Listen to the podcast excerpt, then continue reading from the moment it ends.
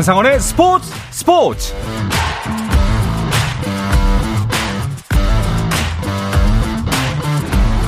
스포츠가 있는 저녁 어떠신가요? 아나운서 한상원입니다. 오늘 하루 이슈들을 살펴보는 스포츠 타임라인으로 출발합니다.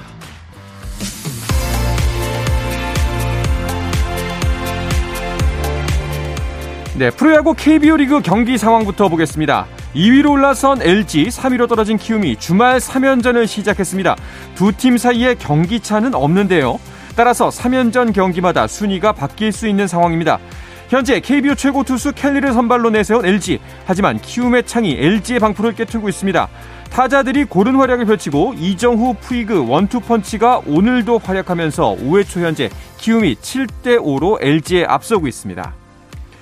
독주 중인 선두 SSG는 에이스 폰트를 선발로 올린 채 삼성을 상대하고 있습니다. 삼성의 황동재도 호투하면서 0대0 승부를 6회 초까지 이어가고 있었는데요. 추신수가 진루한 후 2루로 도루하면서 득점권에 들어왔고요. 6회 최정이 적시타를 때려내면서 0대 0의 균형이 무너졌습니다. 이후 삼성이 다시 한 점 추격하면서 7회 말 현재 1대1 동점입니다. 한편 4위 KT는 한화를 만났습니다. 고영표 대 김민회 선발로 시작된 경기. 오늘 경기의 첫 번째 점수는 KT의 외인 타자 알포드의 손에서 만들어졌습니다. 1타점 적시타를 기록한 알포드 이후 6회 말 넉 점 추가하면서 KT가 5대 0으로 크게 앞서고 있습니다. 자, 5위 기아의 상대는 6위 두산입니다. 김인태와 나성검이 나란히 홈런을 주고받은 두 팀 승부의 균형은 기아의 김도영이 깨뜨렸습니다. 적시타로 1점 추가하는 기아 하지만 5회 페르난데스의 적시타와 송승환의 2점 홈런으로 재역전하는 두산 6회 초 현재 점수는 4대3 두산이 앞서고 있습니다. 마지막으로 NC 대 롯데의 경기도 보겠습니다. 경기 초반부터 차곡차곡 점수를 쌓아가는 롯데 두 개의 희생 플라이와 적시타로 3점을 먼저 따냈고요. NC가 한 점 추가했지만 롯데가 한 점 더 달아나면서 6회 말 4대 1입니다. 네, 영국 BBC가 손흥민을 앞세운 토트넘을 올 시즌 프리미어리그 3위권 전력으로 평가했습니다. BBC는 새 시즌 개막을 하루 앞두고 축구 전문가 22명을 대상으로 예상 최종 순위를 조사한 결과를 발표했는데요. 맨체스터 시티가 1위, 리버풀이 2위로 예상됐고 토트넘이 그 뒤를 이었습니다.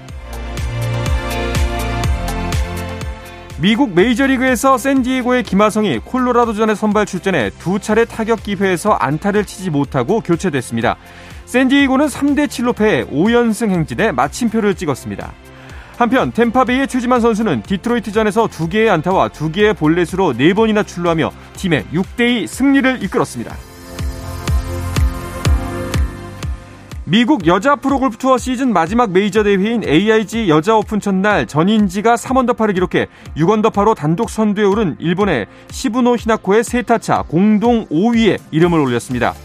한편 임성재는 미국 PGA 투어 2021-2022 정규 시즌 마지막 대회인 윈덤 챔피언십 첫날 이글 두 개를 앞세워 7언더파로 2위에 이름을 올렸는데요.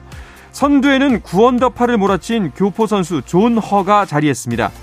또 한국 여자 프로골프 제주 삼다수 마스터스에서는 최예림이 중간 합계 10언더파로 이틀 연속 단독 선두를 달렸습니다. 올림픽 탁구 메달리스트인 미래에셋증권 오상은 코치의 고교 1년생 아들 오준성이 대통령기 탁구 일반부 우승을 차지하는 파란을 일으켰습니다. 오준성은 대회 남자 단식 결승에서 풀게임 접전 끝에 미래에셋증권의 강동수를 제치고 3대2 승리를 거뒀는데요. 올해 대회부터 저연령부 선수들의 월반 도전이 허용되면서 오준성은 고교생으로는 처음으로 이 대회 일반부에서 우승하게 됐습니다.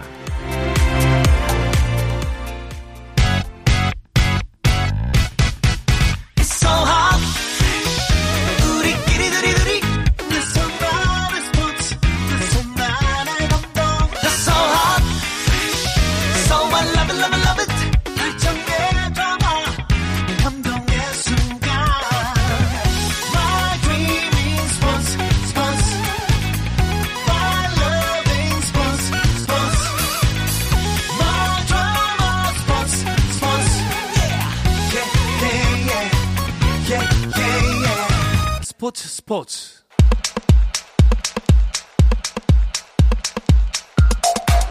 금요일 저녁에 축구 이야기 축구장 가는 길 시작합니다. 서호정 축구 전문 기자 스포츠 서울의 정다워 기자와 함께합니다. 어서 오십시오. 안녕하세요. 안녕하세요. 네 반갑습니다. 자 힘차게 갑니다. 굴금입니다. 일하고 계시지만 네, 네. 힘차게 축구 소식 전해보시죠. 자, 축구계 이슈들부터 먼저 짚어보겠습니다. 2026 북중미 월드컵부터 본선 참가국이 48개국으로 확대되면서 아시아 지역 예선에도 변화가 생겼다고요? 네. 어, 32개국 체제, 지금 가장 익숙한 이 월드컵이 32개국 체제로 자리를 잡은 게 1998년 이제 프랑스 월드컵 때부터였습니다. 네. 그러니까 28년 만에 이 시스템을 바꾸게 된 거죠. 이렇게 되면서, 어, 북중미 월드컵부터는 아시아 지역에는 이제 4.5장이 현재의 티켓 순대 무려 4장이 증가한 네, 8.5장이 주요, 부여가 됩니다. 네. AFC는 이제 2026 월드컵을 앞두고 내년 10월부터 적용할 새로운 방식의 어, 지역 예선 시스템을 최근 공개를 했는데요. 어, 2027년 아시안컵 예선을 겸해서 열리는 이 월드컵 아시아 지역 예선 방식을 바꾸는 건요. 역시 뭐 피파가 이렇게 어, 티켓 수를 많이 늘렸기 때문에 거기에 부합하는 형태로 바꾸겠다라는 음. 게 설명입니다. 그러니까 본선 진출국이 48개국으로 늘어나고 거기에 따라서 이제 아시아권에 배당되는 표도 티켓도 이제 8.5장 거의 두 배가 는 거네요. 네. 네. 그러면은 그 지역에서부터 지역 예선부터 뭔가 변화가 있을 수밖에 없겠네요. 네, 기존에는 이제 3라운드 체제로 예. 진행이 되고 3차 예선이 최종 예선 형태인데요. 이제부터는 4라운드로 세분화가 됩니다. 아시아 축구연맹 가맹국 중 피파 랭킹이 가장 낮은 국가 22개국이 이제 1라운드를 경쟁을 하고요. 여기서 올라온 팀들이 2차부터 시작을 하게 됩니다. 우리나라는 이제 2차 예선부터 시작을 하게 되고요. 여기서 이제 1, 2, 25 랭킹 국가들과 경쟁을 하게 됩니다. 2라운드는 총 36개 팀이 출전을 해서 4개 팀씩 9개 조로 나뉘어서 round and robin home and away 방식으로 경쟁을 하게 되고요. 각조 1, 2위 팀이 이제 3라운드 진출권과 함께 2027년 아시안컵 본선 출전권을 갖게 됩니다. 음, 그럼 정리해 보면은 이제 그 아시아 그 축구 축구 나라 나라들의 축구 순위를 나눈 다음에 26위부터 47위까지 먼저 경기를 펼쳐서 그중에 상위 11개 팀이 올라오고요. 그 1위부터 25위랑 합쳐서 36강부터 다시 시작하는 거군요. 그렇습니다. 예. 그러면은 어 2라운드가 끝나고 3라운드부터가 진짜 승부처네요. 그렇죠. 3라운드가 지금 저희가 이제 최종 예선이라고 표현하는 네. 거기에 이제 준하는 어이 경쟁 체제라고 할 수 있겠는데 기존의 최종 예선 개념이었던 이제 3라운드 때는 6개 팀 해서 이제 두 개조 이번 카타르 월드컵 같은 경우에 그렇게 진행됐죠.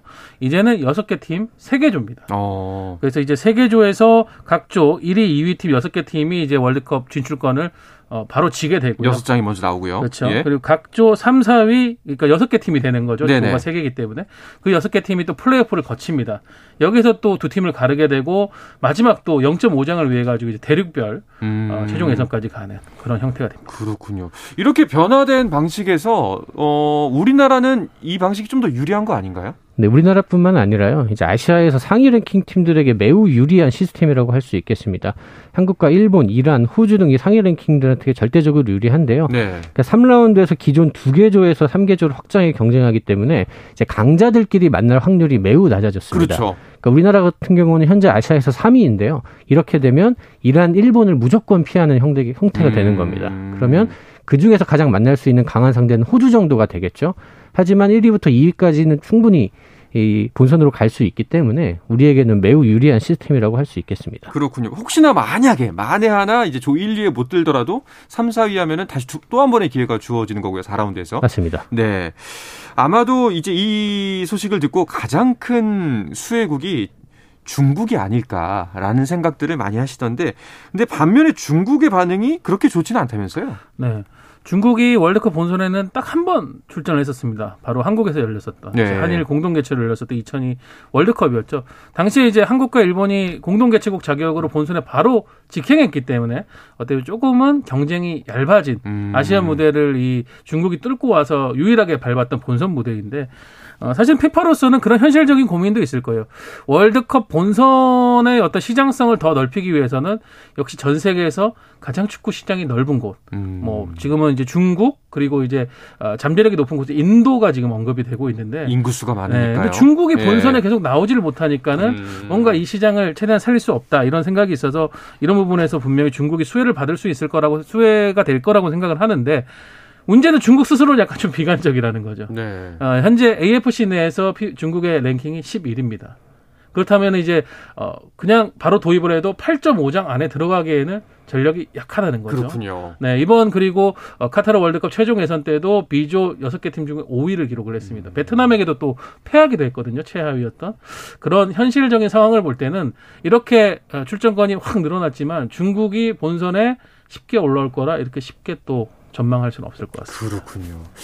우리나라도 마찬가지로 그 이제 예선 방식이 달라지는 만큼 그 대표팀 운영 계획 또 체제 좀 변화를 줘야 되지 않을까 하는 생각도 드는데요.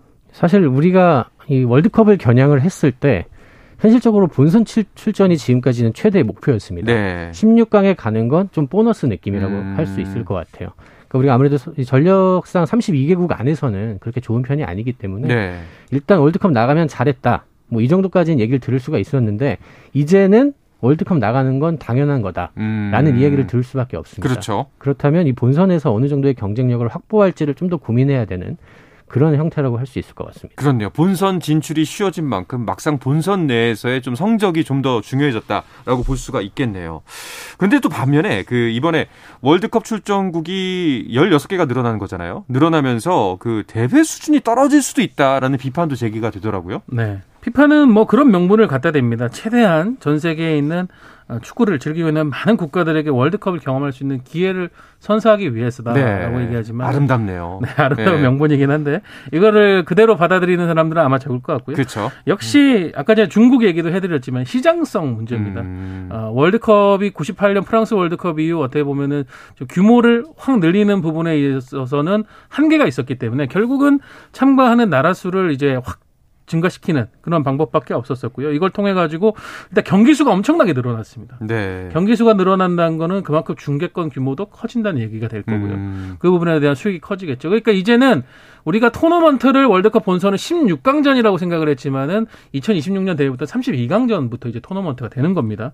경기 수 확 늘어나고 그렇게 되면서 또 스폰서들도 아무래도 이전보다 금액을 또 더 많이 내야 될 거고요. 이런 부분은 결국은 어, 자본주의적인 판단이 예, 월드컵 참가국 수를 늘리는 결정으로 이어졌습니다. 결국에는 이제 돈 문제가 끼어 있는 선택일 수밖에 없다라는 해석이 되겠네요. 자, 그리고 또 아시아 축구 연맹 챔피언스 리그의 운영 방식도 역시 변화가 있다고 들었습니다.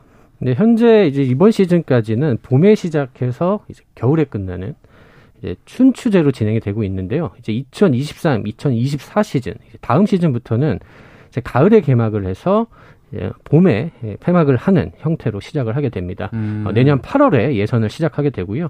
9월부터 12월까지 조별리그가 열리고 2024년 2월부터 토너먼트 진행을 합니다. 그리고 5월에 결승전으로 일정을 마치게 됩니다. 그렇군요. 그런데 그 아시아 축구 연맹은 이렇게 일정을 바꾼 거, 시스템을 바꾼 거에는 어떤 이유가 있나요? 네, 추춘제 시스템을 이제 주로 쓰는 국가들, 유럽에 있는 국가들이 많이 네. 사용을 하고 있고요. 또 여름과 겨울이 북반구하고는 반대 이제 남반구들도 이제 추춘제 형식을 많이 취하고는 있는데 어, 아시아권 내에서 추춘제를 많이 쓰는 국가들은 중동 쪽에 몰려 있습니다. 음. 중동의 어떤 어, AFC 내에서의 정치력이 절대적이라고 할 수 있거든요. 그러니까 결국은 AFC 챔피언스 리그를 비롯한 어, 아시아 축구 연맹 전체 스케줄을 중동 중심, 중동이 가장 이득을 많이 볼 수 있는 방식으로 바꾸겠다는 결정을 내렸는데 그 부분은 어떻게 보면은 어, 그 반대 입장에 있는 동아시아에서 좀 막지를 못한 거죠. 네. 결국은 서아시아 쪽이 이 부분에서 자신들이 원하는 결정을 가져가게 됐습니다. 근데 뭐 우리나라도 그렇고 이제 동아시아 쪽 나라들은 사실 겨울에 굉장히 춥기 때문에 경기 자체가 좀 어려울 수도 있잖아요. 뭐 시기를 봤을 때 우리는 이제 2월 정도에 개막을 하고 늦으면 12월 초에 이제 막을 내리는데요.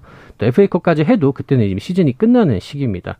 그리고 이제 9월이 되면 이제 파이널 라운드 혹은 음. 또 FA컵 토너먼트 라운드 이렇게 올라가면서 굉장히 경기들이 몰려 있는 시점입니다. 그렇죠. 그렇기 때문에 이 어려운 시기에 이 조별리그 시작을 해야 되고요. 음. 또 가장 큰 문제는 이제 프리시즌이라고 할 수 있을 것 같습니다. 12월에 시즌이 끝나면 선수들이 한 2개월 정도는 이제 몸을 만드는 시기를 갖는데 이때 이제 우리는 경기를 제대로 하지 못하고 2월에 이제 토너먼트 라운드로 들어가야 되는 거예요. 그러니까 사실 경기 체력 혹은 실전 감각이 현저하게 떨어진 상태에서 어, 토너먼트 라운드를 시작한다. 네. 이거는 K리그 팀들에게 굉장히 불리한 일정이라고 할수 그러니까 뭐 있겠습니다. 뭐 쉬는 시간 없이 계속해서 달리는 건데 그렇다고 해서 이제 우리나라 K리그가 어, 이 아시아 챔피언스 리그 운영 방식에 따라서 우리 K리그도 추천율을 변경하는 건또 어렵잖아요. 네. 지금 뭐 여름 저희가 이제 기후를 느끼고 있지만 대한민국의 가장 큰 특징은 사계절이 너무 뚜렷한 거 아니겠습니까? 너무 뚜렷.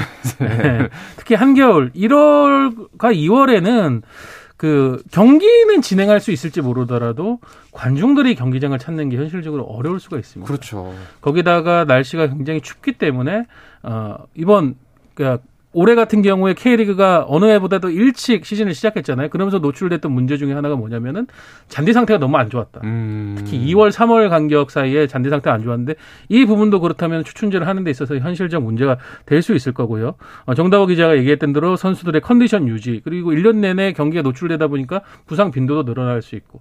그러니까 프로축구 연맹은 우리 사회 시스템 자체가 춘추에 이제 익숙한데 그거를 우리가 축구라는 이유 축구가 그렇게 바뀌어간다는 이유 하나만으로 완전히 바꾸기에도 또 무리가 있다 이렇게 판단을 하는 것 같아요. 그래서 아무래도 이런 중동 우선주의의 시스템 변화가 국내 축구에는 좀 타격이 있을 것 같습니다. 그렇습니다. 특히나 이제 그 챔피언스리그에 자주 진출하는 우리나라 자국 팀들이 좀 고민이 깊어질 것 같아요. 그러니까 이게 고민이 정말 어려운 고민인 게 네. 답이 없다는 겁니다. 그러니까 해본 적이 없기 때문에 이런 식으로 어떤 식으로 우리가 프리시즌을 준비를 해야 될지를 모르겠다라는 거예요. 그게 가장 큰 타격이 될 것 같고요. 또 일부 구단 같은 경우는 아예 이럴 거면 뭐 그냥 우리는 K리그에만 집중하자. 뭐 아니면 진짜 ACL을 우리가 해보겠다고 하면 프리시즌도 완전히 ACL에 포커스를 맞춰서 해보자. 음. 뭐 이런 식으로 또 고민하는 팀들이 있더라고요. 그래서 일단은 이런 것들은 조금 더 좀 토론을 해보면서 뭐가 어떤 게 최선일지 또 프로축구 연맹과 함께 좀 협의를 하는 것이 중요할 것 같습니다. 뭐 일단은 겪어봐야 알겠지만 현재 뭐 예측으로는 쉽지 않아 보이는 게 사실입니다. 알겠습니다.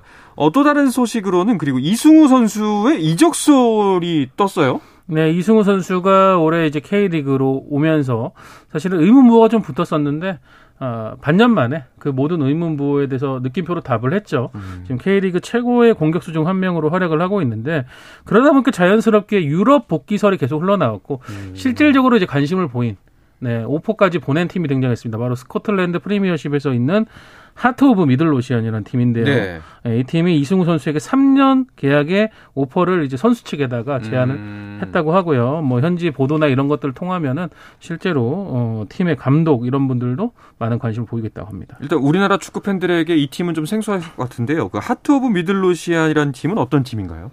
사실 스코틀랜드 하면 많은 분들이 뭐 셀틱 네. 혹은 레인저스 정도는 아실 것 같아요. 음. 하지만 하트는 이렇게 굉장히 유명한 팀은 아니고요. 네. 2년 전에 이제 이브 리그에서 승격을 했는데 지난 시즌에 3위를 했습니다. 오. 굉장히 상위권으로 도약을 했고 그래서 네. 현재 지금 유로파리그 플레이오프 라운드까지 음. 진출을 한 상태입니다. 그래서 뭐 스코틀랜드에서는 꽤나 뭐 전력이 괜찮은 팀이라고 할 수 있을 것 같네요. 네. 하지만 수원 FC 지금 상황으로 본다면 수원 FC가 절대 허락을 안 해줄 것 같은데요. 네, 뭐 저도 이제 수원 FC 김호곤 단장께도 네. 연락을 드려봤는데 여러 복잡한 이유가 있더라고. 일단은 지금 이승우 선수가 떠나면은 수원 FC 전력의 타격이 상당히 큰데. 그렇죠. K리그는 이제 선수 보강을 군에서 제대하는 선수 외에는 이제 받아들일 수가 없는 상황입니다. 음. 어, 그렇기 때문에 이승우 선수가 나간다면은 당연히 팀의 타격이 크게 될 거고요. 그리고 이제 김호곤 단장 굉장히 강조한 부분 중에 하나가 뭐냐면은 당연히 우리는 선수가 좋은 제안을 받고 좋은 조건으로 좋은 팀에 간다고 하면 유럽형을 환영을 하는데 아직은 좀 시기상조인 것 같다. 음. 이승우 선수가 이제 국내 무대로 돌아와가지고 아직 한 시즌도 다 치르지 않은 상황에서 그렇죠. 이런 결정을 내는 건 조금 이런 타이밍이 아닌가. 조금 더 몸을 만들고 자신감을 더 쌓고 대표팀까지 경험을 하면서 음. 그런 이제 순환 체제가 됐을 때 유럽으로 간다면은 어, 성공할 가능성이 훨씬 더 높아지지 않겠나 이런 의견을 제안하시더라고요. 그 의견도 일리가 있어 보입니다. 확실히 이번에 그 이승우 선수가 두 경기 못 나오면서 이승우 선수가 수원 FC에서 얼마나 큰 부분을 차지하는지 여실히 보여줬잖아요. 일단 이승우 선수가 퇴장당한 강원전에서 예. 경기를 패했고요. 이승우 선수 없이 치른 대구, 인천전에서는 무승부를 거뒀습니다. 수원FC가 올 시즌 K리그에서 공격력이 가장 좋다고 할 정도로 굉장히 파괴력이 있는 팀인데 이승우 선수의 공백을 확실하게 좀 느낄 수 있었고요. 특히 인천전에서는 좀 전진하는 플레이가 굉장히 평소와 달리 이루어지지 않는 음. 그런 좀 답답한 모습이었습니다. 김도경 감독이 뭐 정재윤, 김현, 이기영 뭐 이런 선수들을 모조리 투입을 해서 좀 돌파구를 찾으려고 했는데 확실히 이승우 선수 정도의 존재감을 보인 선수는 없었습니다. 그렇군요. 자, 그런 이승우 선수가 내일 그라운드로 돌아옵니다. 이 이야기는 잠시 쉬었다 와서 나누도록 하겠습니다. 한상원의 스포츠 스포츠와 함께 하고 계신 지금 시각은 8시 49분입니다.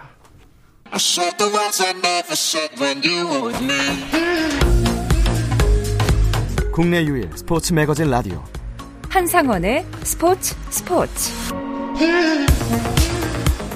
네, 금요일 저녁 축구 이야기 축구장 가는 길 듣고 계시고요. 스포츠 서울의 정다워 기자, 서호정 축구 전문 기자와 함께하고 있습니다. 아, 이승우 선수가 징계를 끝내고 복귀를 하는데, 어, 이 복귀하는 경기가 공교롭게도 또 수원 더비예요 네, 수원은 이제 국내에서 어, 지금 현재 같은 일부 리그 안에 어, 한 도시에 두 개 팀이 있는 유일한 연고지라고 할 수 있는데, 그 수원 더비가 가치가 상당히 높습니다. 이승우 선수 같은 경우에는 또 개인적으로 수원 출신이지만 수원 삼성을 응원해 왔다라는 얘기를 이제 심중을 좀 많이 밝혔었거든요. 네. 근데 이제 국내로 돌아올 때도 수원 FC로 향했습니다. 음. 올 시즌 이미 한 차례 수원 더비에서 이승우 선수가 출전해서 득점을 한 경우도 있었고요.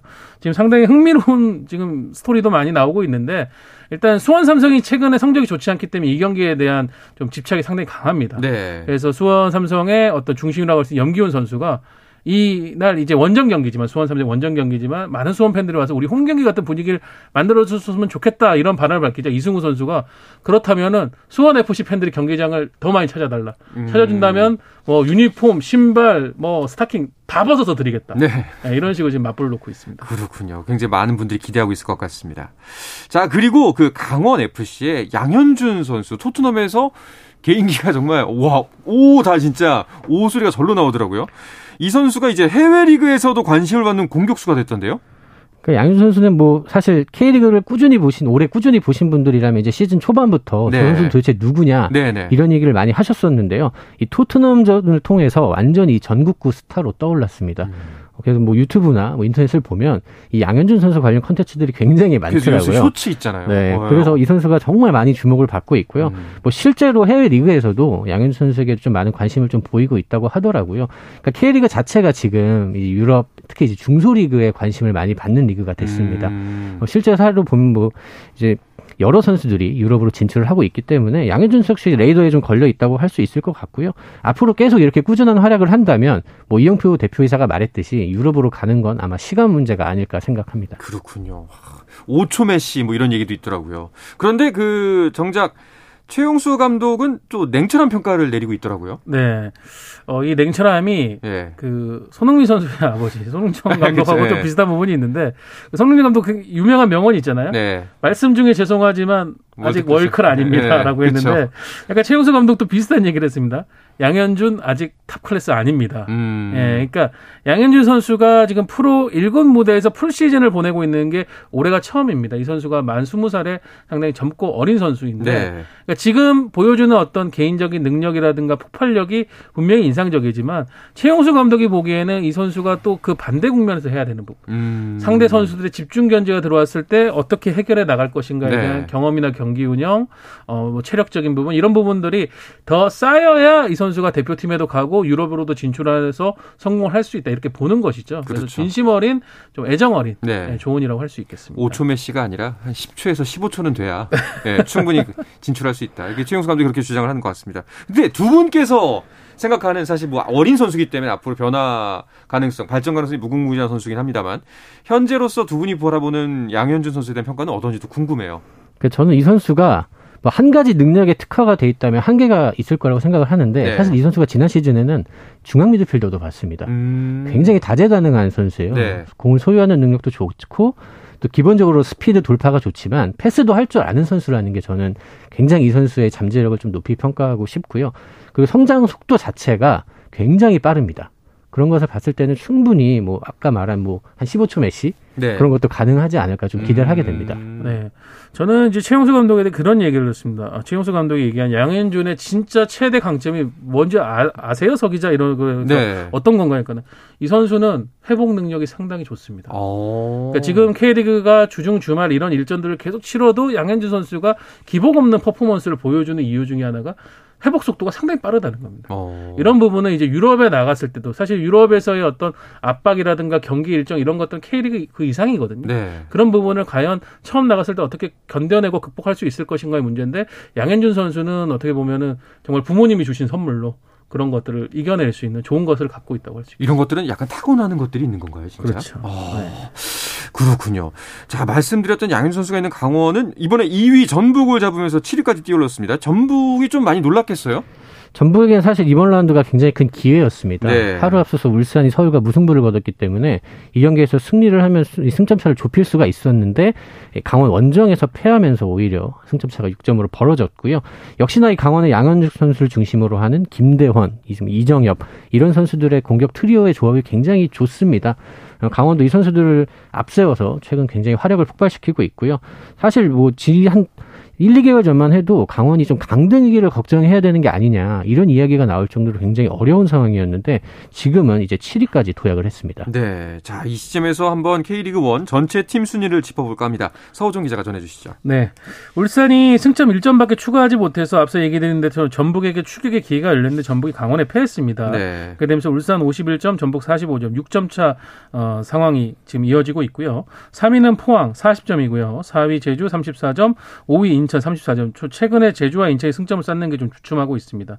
중위권 경쟁이 상당히 치열한데요. 6위 수원FC, 7위 강원, 8위 어, 서울, 그리고 9위 대구까지 이제 승점 7점 차 안에 갇혀 있습니다. 강등권은 10위 수원 24점, 11위 김천 23점, 12위 성남이 18점입니다. 성남이 최근 2연승을 거두면서 승점을 상당히 많이 얻었습니다. 네, 승점만 보면 진짜 6위권 경쟁이 굉장히 흥미롭게 됐네요.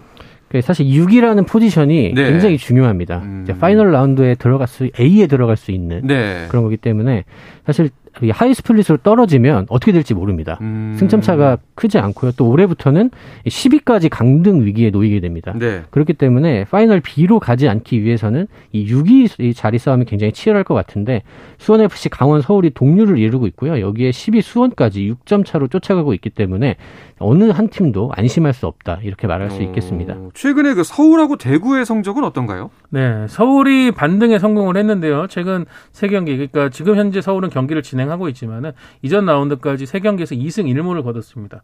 가장 큰 변화를 만든 건 역시 최전방에 확실한 외국인 공격수를 데려왔다는 점인데 여름 이적 시장을 통해서 전북으로부터 영입한 일류첸코 선수가 네. 어, 요소 요소마다 공격 포인트를 올려주면서 그 부분을 이끌었고요. 반면에 대구는 현재 7경기에서 승리가 없습니다. 아, 또 주중에 열렸던 수원 삼성과의 경기 상당히 중요한 일전이었는데 4개월 만에 홈에서 패했거든요. 그게 되면서 9위까지 지금 추락을 한 상태입니다. 네. 자, 이번 주말에도 K리그 1 또 K리그 2의 경기는 계속해서 이어집니다. 주말 축구와 함께 하시면 즐거울 것 같습니다. 자, 이야기 끝으로 금요일 저녁에 축구 이야기 축구장 가는 길 마치도록 하겠습니다. 서우정 축구 전문 기자 스포츠 서울의 정다워 기자와 함께 했습니다. 두 분 고맙습니다. 감사합니다. 감사합니다. 네, 주말 저녁 스포츠 스포츠는 9시 20분부터 함께 하실 수 있습니다. 저는 월요일 저녁 8시 반에 다시 돌아오겠습니다. 이상원의 스포츠 스포츠!